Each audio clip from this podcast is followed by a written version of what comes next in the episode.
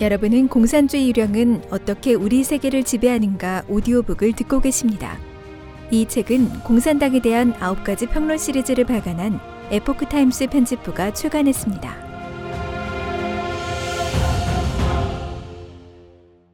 제2장 유럽에서 시작되다. 머릿말 정교는 모두 예언을 남겼는데 그중 상당수가 이미 적중했다. 그리고 이것은 종교만의 현상이 아니다. 프랑스의 노스트라다무스가 쓴 제세기를 비롯해 페루와 한국 등에서도 대대로 전해지는 예언이 있다. 중국에서도 한나라, 당나라, 송나라, 명나라에 모두 체계적인 예언이 있었는데 그 정확성이 놀라울 정도다.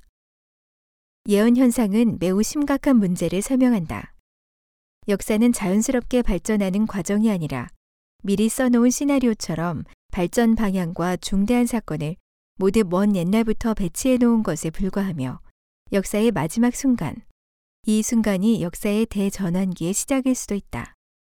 마지막 순간에는 세상의 모든 종교가 기다리고 있는 사건, 바로 구세주가 인간 세상에 내려온다는 사실을 알려준다. 영화 제작에서 가장 기본적인 상식은 모든 것은 클라이맥스를 위해 만들어진다는 점이다.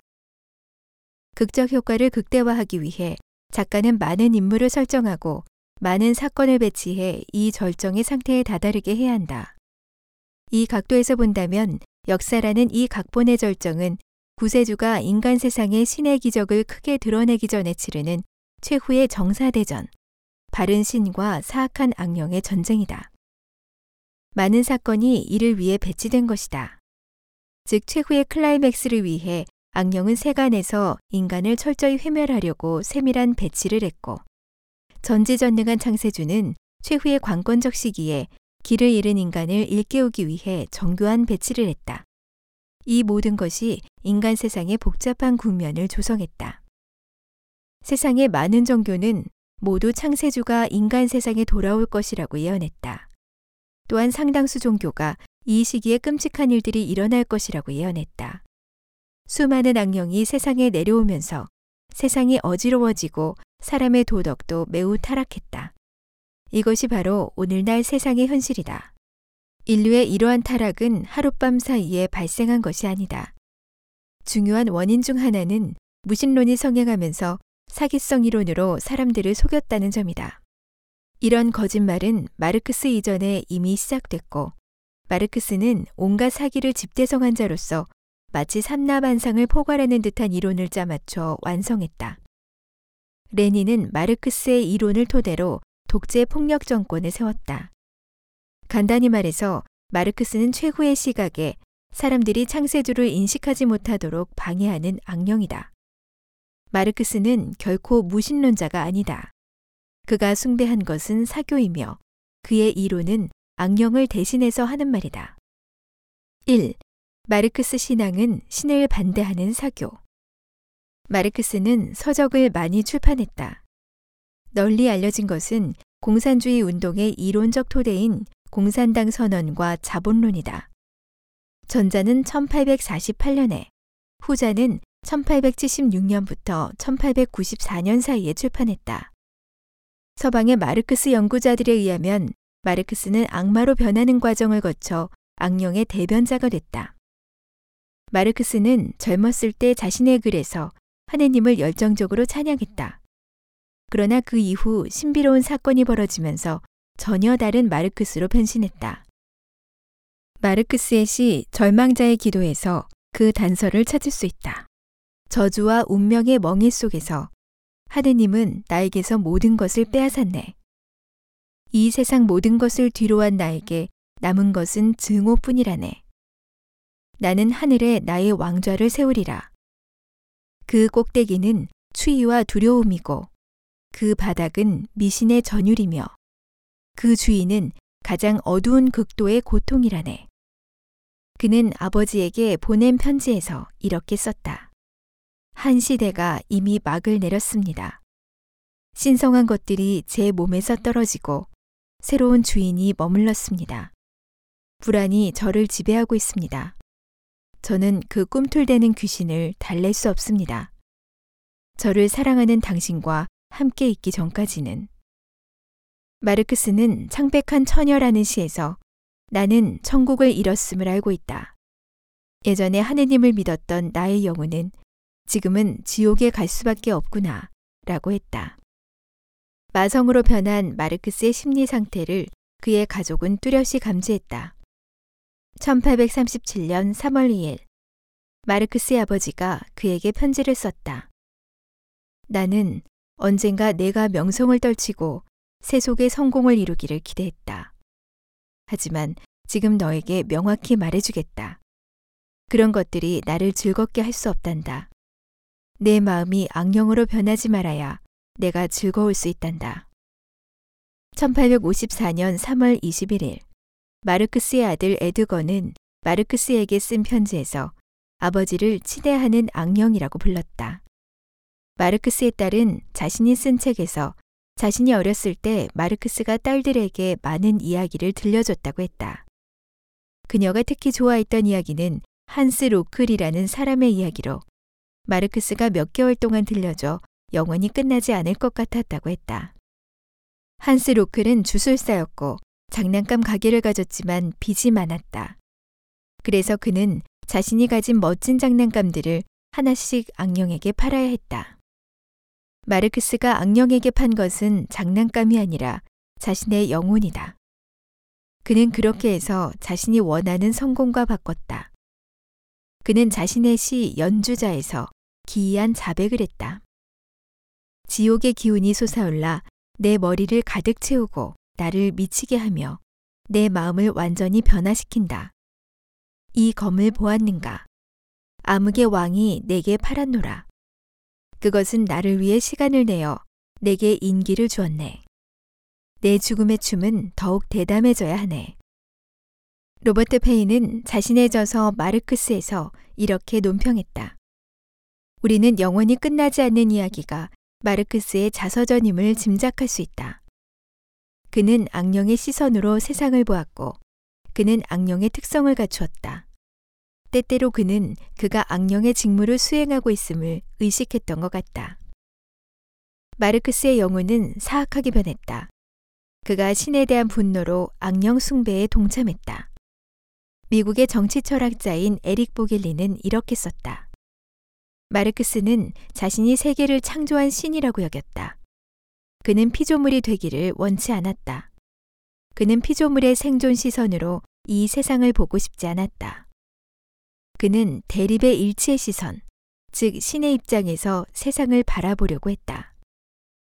마르크스는 그의 시 인간의 자존심에서 신에게서 벗어나 신과 동등하기를 바란다고 표현했다. 경멸하는 마음으로 나는 이 세상에 도전하네. 세계라고 하는 얼굴에 갑옷을 던져 이 거대한 난쟁이의 붕괴를 지켜보리. 그러나 이놈의 붕괴는 아직 나의 희열을 진정시킬 수 없구나. 나는 신처럼 폐허가 된 왕국을 빠져나가 개선하리라. 나의 말은 구절구절 불과 어비니. 나는 조물주와 동등하다고 느낀다네. 사교 신앙을 가진 마르크스는 반항적인 시각에서 글을 썼다. 나는 줄곧 조물주에게 복수하고 싶었다. 신의 생각은 일종의 변태 문명의 청사진이니 반드시 없애야 한다. 마르크스가 죽은 지 얼마 되지 않아 그의 가정부 헬렌은 그는 신을 경외하는 사람이었다. 그는 중병을 앓았을 때 혼자 방에서 머리에 띠를 두르고 촛불을 마주하고 기도했다고 했다. 한 분석 자료에 의하면 마르크스의 기도 의식은 유대교의 것도 아니고 기독교의 것도 아니었지만 그가 무신론자가 아니었음은 분명하다. 인류 역사상 출현한 위대한 인물들은 중생을 구도하는 동시에 여러 가지 문명의 토대를 마련했다. 예를 들어 예수는 기독교 문명을 세웠고 중국 역사상 노자는 중화 문명의 중요한 버팀목인 도가 사상을 세웠으며 석가모니는 불교를 창립했다. 사람들은 이러한 위대한 인물들의 사상이 어디에서 왔는지를 연구하고 있다.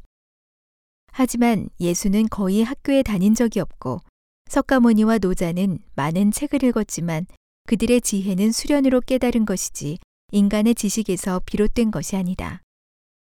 위에서 언급한 문명의 초창기에 시대의 요구에 부응해 나온 각자가 있다면 그의 상응에 문명이 최후의 정사대전으로 치닫는 시기에는 시대의 요구를 거스르기 위해 나온 악령이 있게 마련이다. 마르크스의 지식은 비록 이전 사람들의 이론을 참고했지만 결정적인 기원은 사악한 악령에서 나온 것이다. 마르크스는 해겔에 관하여 라는 시에서 나는 명상을 통해 가장 심오하고 숭고한 진리를 발견했기에 하느님처럼 위대하네. 나는 어둠으로 만든 옷을 입었다네. 그분과 마찬가지로. 라고 거만하게 말했다. 마르크스는 공산주의 악령의 배치로 인간 세상에 공산사교를 창립했다. 그의 목표는 사람의 도덕을 타락시켜 신을 등지게 만들므로써 최종적으로 지옥에서 영원히 불에 타서 회멸되게 하는 것이다. 2. 마르크스주의 출현의 역사적 배경 공산주의 악령은 마르크스주의를 전파하기 위해 세상에서 온갖 이론을 준비했다. 또한 공산사교에 적응하기 위한 모종의 사회 형태도 만들었다. 이 두 가지 방면에서 우리는 약간의 정리와 분석을 해보고자 한다. 많은 학자가 마르크스의 이론은 헤겔과 포이어바흐의 영향을 깊이 받았다고 여긴다. 포이어바흐는 신의 존재를 부정했고 종교는 지각의 무한성에 대한 인식에 불과하다고 믿었다. 다시 말해 무한함에 대한 인식에서 의식적인 주체는 그 자신의 본능적 무한성을 인식의 대상으로 삼는다는 것이다. 만약 우리가 포이어바흐의 이론을 좀 더 통속적으로 서술한다면 그의 뜻인즉 신은 인간이 만들어낸 것에 불과한 것으로 사람들이 상상을 통해 자신의 능력을 확장한 결과라는 것이다. 포이어바흐의 이론은 공산주의가 출현하고 범람한 현상을 새롭게 이해할 수 있게 한다. 과학이 발전하고 기계를 발명하고 물질이 풍요해지고 의학이 진보함에 따라 각종 향락과 오락을 제공하는 능력이 향상되면 사람들은 이러한 물질적 토대의 의지에서도 행복을 추구할 수 있다고 인식한다. 만약 사람들이 그래도 불만을 품는다면 그것은 바로 사회 형태가 제한되어 있기 때문이다. 그래서 과학기술 발전과 사회 개조를 통해 인간 세상에 더는 신이 필요 없는 천당을 세울 수 있다는 것이다. 이것이 바로 공산주의라는 사교가 사람들을 속여 사교의 이론을 믿게 하는 중요한 수단 중 하나다. 포이어바흐가 최초로 기독교를 부정한 사람은 아니다. 예를 들어 프리드리히 슈트라우스는 1835년에 출판한 자신의 책 예수의 생애에서 성경의 진실성과 예수의 신성을 의심했다. 더 거슬러 올라가면 17, 18세기의 계몽 운동 시기, 심지어 고대 그리스 시대로 올라갈 수 있다. 그러나 이것을 추적하는 것은 본서의 목적이 아니다. 비록 마르크스의 공산당 선언이 다윈의 종의 기원보다 11년 먼저 출간됐지만 다윈의 진화론 가설은 마르크스에게 과학처럼 보이는 근거를 제공했다. 만약 모든 종이 자연적으로 발생했고 자연 선택 적자 생존의 결과라고 한다면 그리고 인간이 최고급 생명이라고 한다면 신의 자리는 자연히 배제된다. 진화론에는 앞뒤가 맞지 않는 모순이 많고 심지어 수많은 허점이 드러났지만 여기에서는 지면 제한으로 구체적인 분석은 생략한다. 1860년 12월 마르크스는 엥게스에게 보낸 편지에서 이렇게 말했다. 비록 종의 기원, 이 책은 영어로 엉성하게 썼지만 우리의 관점에 자연사의 기초를 제공했다. 이 책은 역사상 계급 투쟁의 자연과학적 근거로 쓸 수 있다. 자연과학 분야의 진화론과 철학 분야의 유물론은 사람을 현혹하는 두 가지 도구를 마르크스 이론에 제공했다. 이론적인 준비 외에도 마르크스 시대의 사회는 심각한 변화를 겪고 있었다. 마르크스는 제1차 산업혁명 시대에 태어났다. 1769년 와트가 증기기관을 개량함으로써 유럽은 간의 수공업에서 공장제 기계공업으로 전환했다. 농업 발전으로 인한 많은 잉여 노동력을 공업 생산에 투입할 수 있었다. 자유무역이 발전함으로써 제품을 각지에 판매할 수 있게 됐고, 금융혁명은 공업혁명에 자본을 주입했다. 이러한 것들은 사회구조에 심각한 변화를 일으켰다. 산업화는 필연적으로 도시의 발흥과 더불어 인구, 지식, 관점의 흐름을 이끌었다. 도시에서 사람들의 관계는 농촌처럼 밀접하지 않다.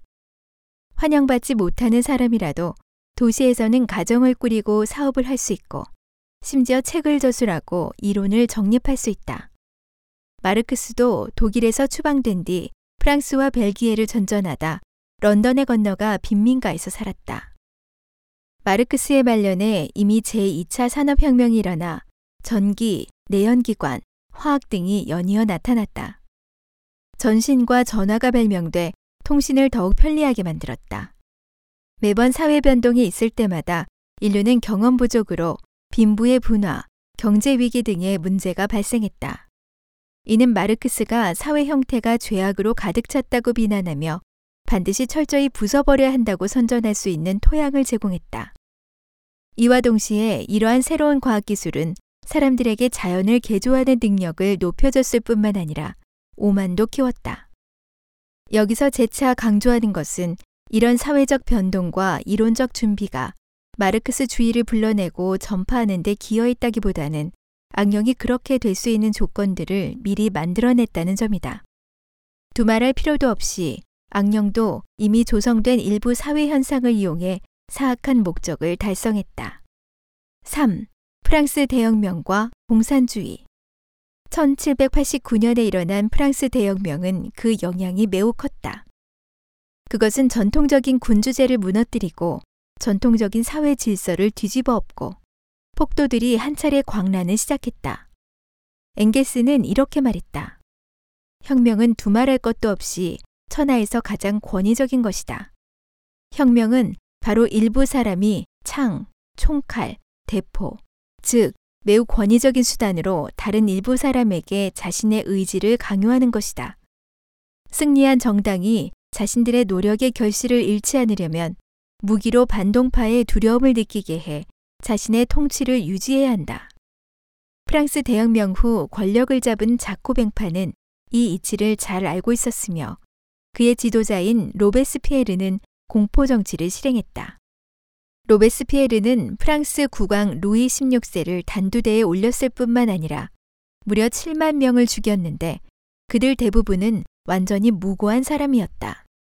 로베스피에르가 죽은 후 그의 묘비에는 지나가는 행인들, 나를 위해 슬퍼하지 말라. 내가 살아있다면 당신들은 한 사람도 살 생각을 하지 말아야 한다고 적혀 있다. 자코뱅파가 실시한 세 가지 방면의 공포 정책은 모두 훗날의 공산당과 매우 유사하다. 그것은 정치 공포, 경제 공포, 종교 공포를 말한다. 그 정치적 공포 수법은 레닌과 스탈린 시기의 숙청과 똑같다. 혁명가들이 혁명 법정을 개편한 점, 파리와 각지에 단두대를 설치한 점, 혁명위원회에서 피의자 신분을 결정한 점, 중앙특파원이 각 지방과 군대에서 절대적인 권력을 가진 점, 프롤레타리아가 정치 생활에서 지위가 매우 높다는 점, 각 혁명단체가 적에 대한 투쟁을 강화한 점 등은 모두 정치적 공포의 주요 내용이다. 그 대표적인 사건이 1794년 6월 10일에 제정된 프레리알 22일법이다. 이 법령에 따라 예심제와 변호인제를 취소했고 징벌 방법은 일률적으로 사형으로 정했으며 재판 과정에서 물증이 부족하면 의식상의 근거와 내면의 관념에 따라 추정하고 판결할 수 있다. 프레리알 22일법을 실시함으로써 공포가 극도로 확대됐다. 통계에 따르면 전체 공포 시기에 약 30만에서 50만 명이 용의자로 몰려 수감됐다. 그 경제정책 수법은 레닌의 전쟁 시기의 정책과 유사하다. 예를 들어 1793년 7월 26일에 통과된 매점 매석 금지 법령은 이렇게 규정했다. 상품이나 생활 필수품을 사재기하고 상품의 품질을 손상하고 물건을 숨겨두고 판매하지 않는 자 등은 모두 형사 범죄로 처리한다. 이 법령을 위반하는 자는 그 상품을 몰수하고 사형에 처한다. 그 종교 정책은 천주교를 파괴하는 것을 특징으로 한다. 프랑스는 원래 천주교의 가장 큰 지지자였다. 그러나 자크 르네 에베르와 피에르 쇼메떼 그리고 그들의 지지자들은 일종의 무신론 신앙을 창립해 이성 숭배, 이른바 계몽 시대가 자랑하는 이성이라고 칭하며 천주교 소멸을 그들의 목표로 삼았다.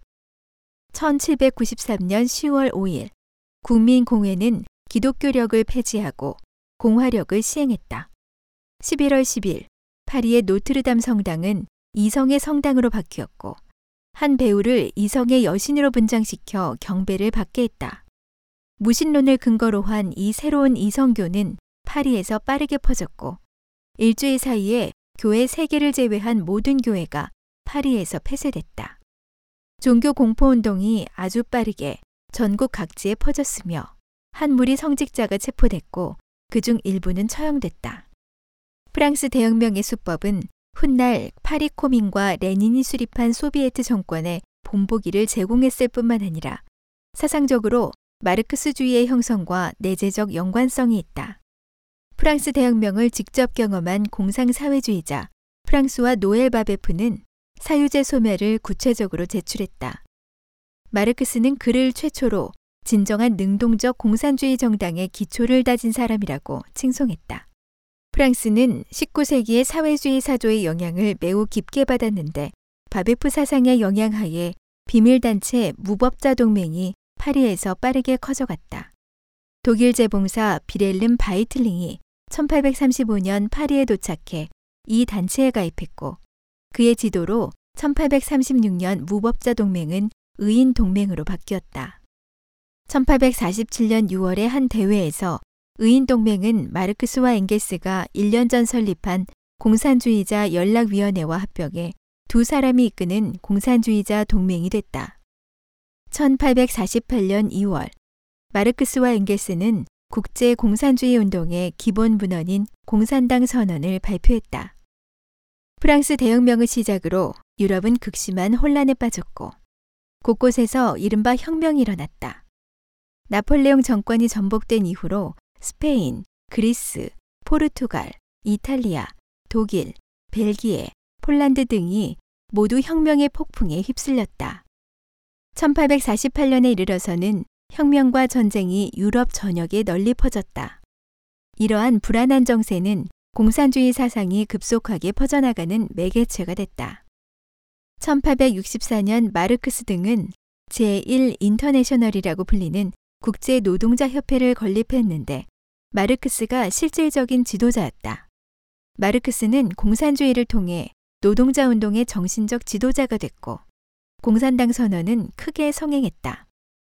제1 인터내셔널의 지도자인 마르크스는 규율이 엄격한 혁명가들로 구성된 핵심 조직을 만들어 노동자들에게 폭력을 선동하는 한편 이 새로운 조직에서 그와 의견이 일치하지 않는 자들을 제거했다.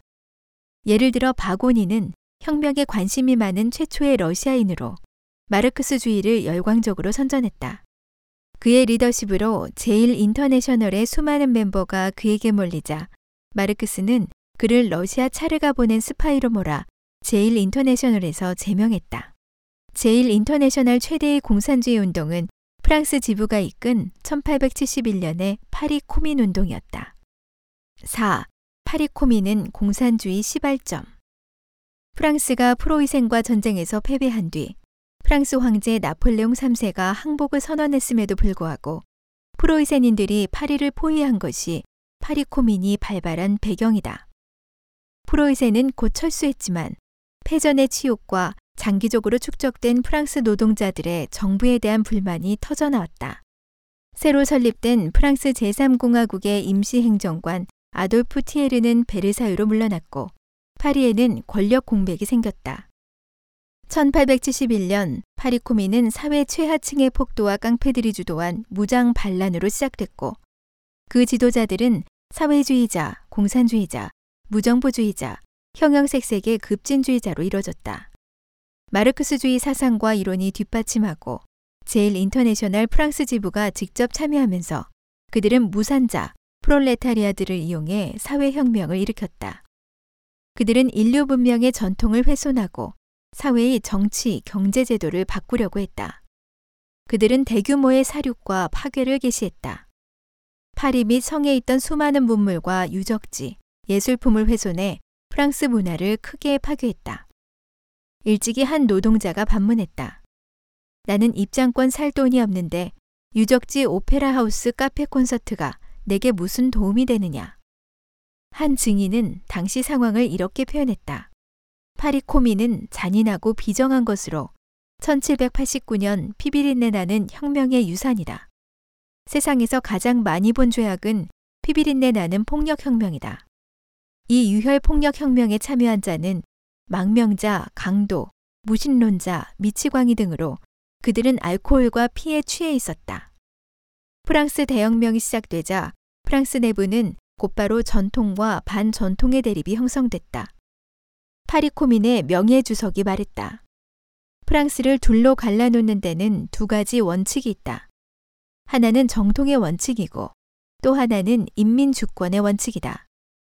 인민주권의 원칙은 모든 미래를 쟁취하는 인민 대중을 단결시킨다. 그들은 착취의 고통에 시달렸기 때문에 그들을 숨쉬지 못하게 누르고 있는 틀을 깨버려야 한다. 그들 신념의 일부는 공상사회주의자 생시몽의 원한에서 비롯됐다.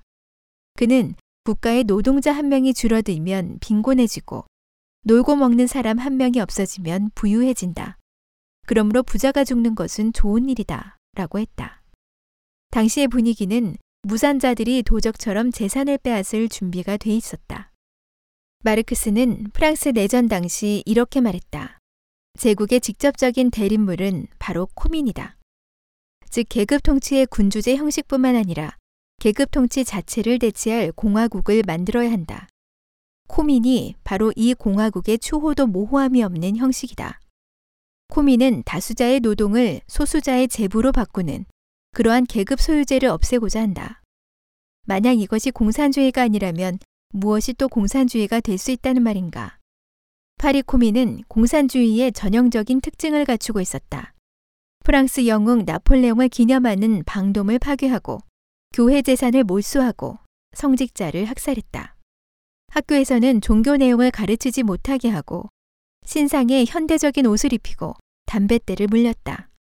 이것은 훗날 공산 독재 국가에서 무력으로 국가 무신론을 관철해 종교와 전통신앙에 전례 없는 재앙을 안겨준 것과 흡사하다.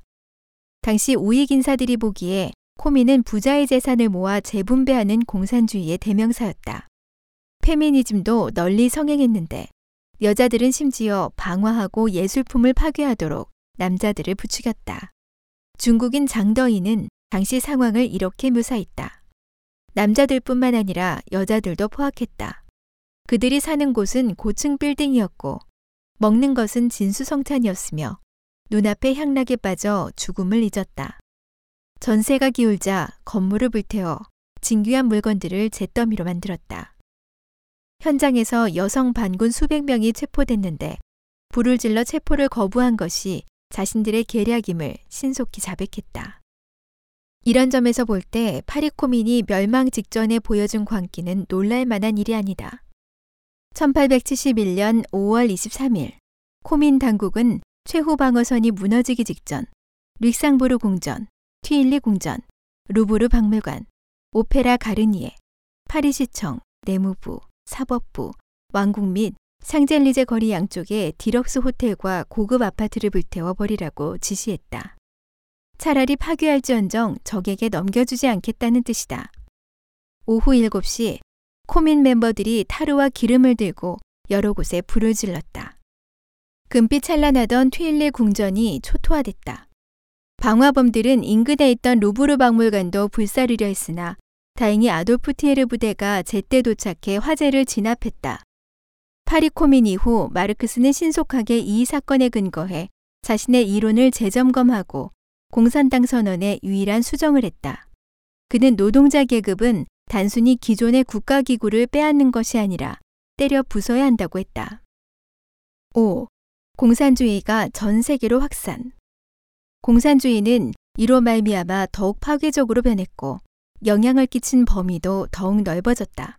마르크스가 죽고 6년 후인 1889년 제1 인터내셔널 해체 13년이자 프랑스 대혁명 100주년이 되는 해에 국제노동자협회가 부활했다. 마르크스 주의자들은 다시 모여 이른바 제2 인터내셔널을 만들었다. 공산주의 이론을 토대로 인류 해방과 계급 폐지 등의 기치를 내걸었고 19세기 말에는 마르크스의 이름과 연결된 유럽 노동자 운동이 빠르게 성장했다.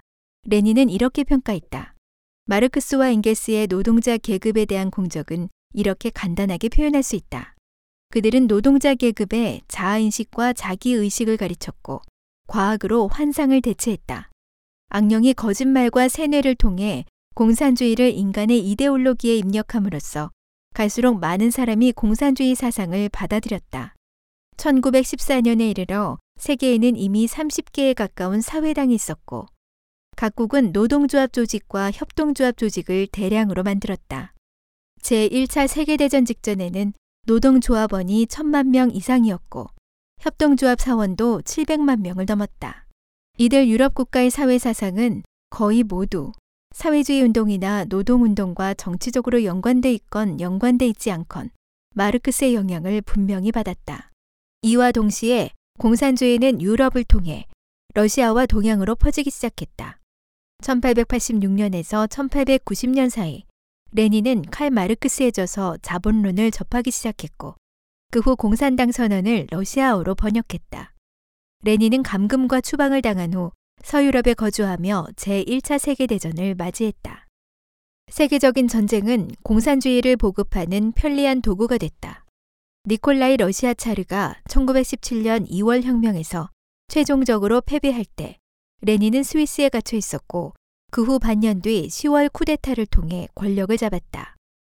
제1차 세계대전은 세상에 공산주의 기지를 건립하는 결과를 낳았다. 그게 바로 러시아다.